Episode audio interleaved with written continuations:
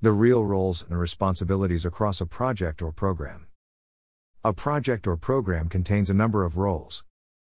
This can be confusing, especially to someone new to project management. This post explains a number of the key project roles and how they all interact. Refer to the diagram on the blog post that illustrates a typical program governance structure. You will see the P M O is providing support and guidance at all levels. Steering Committee, SteerCo.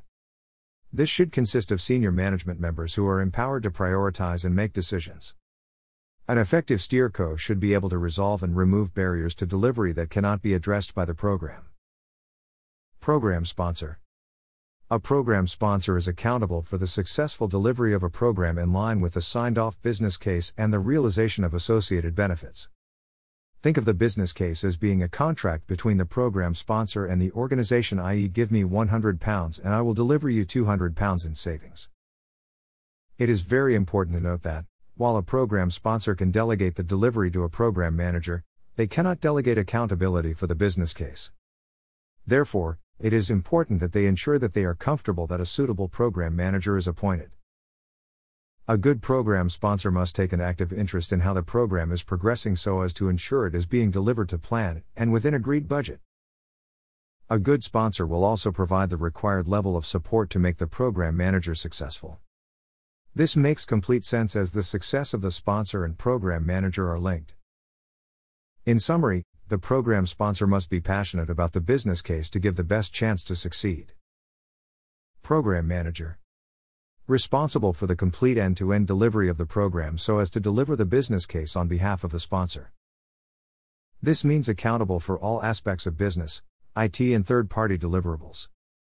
It is no good if the program manager does not feel accountable or have control of all aspects. It will result in challenges and potentially project failure.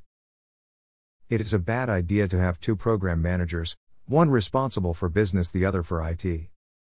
This allows for accountability to fall down the cracks in the pavement. When problems occur, there may be unnecessary time spent debating who was responsible.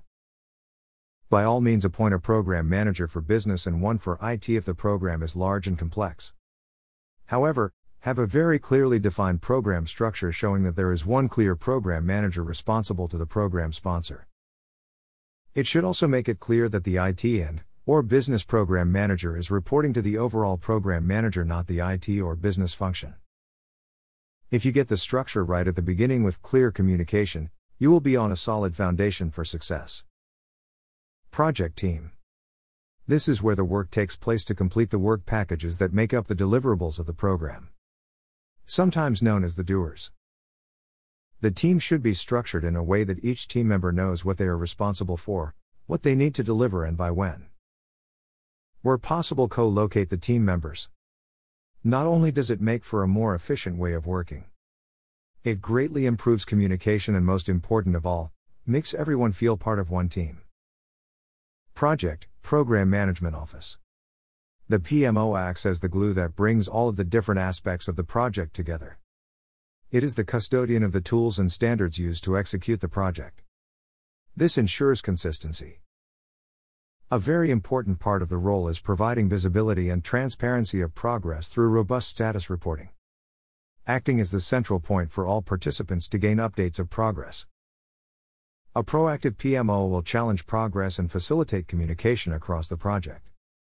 This ensures that the different participants get the information they require in a timely manner. Stakeholders.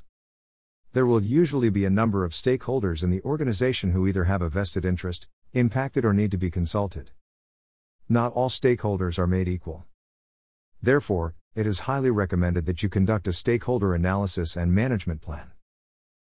The P M O is ideally placed to help the information flow to and from stakeholders and help ease the way of the program.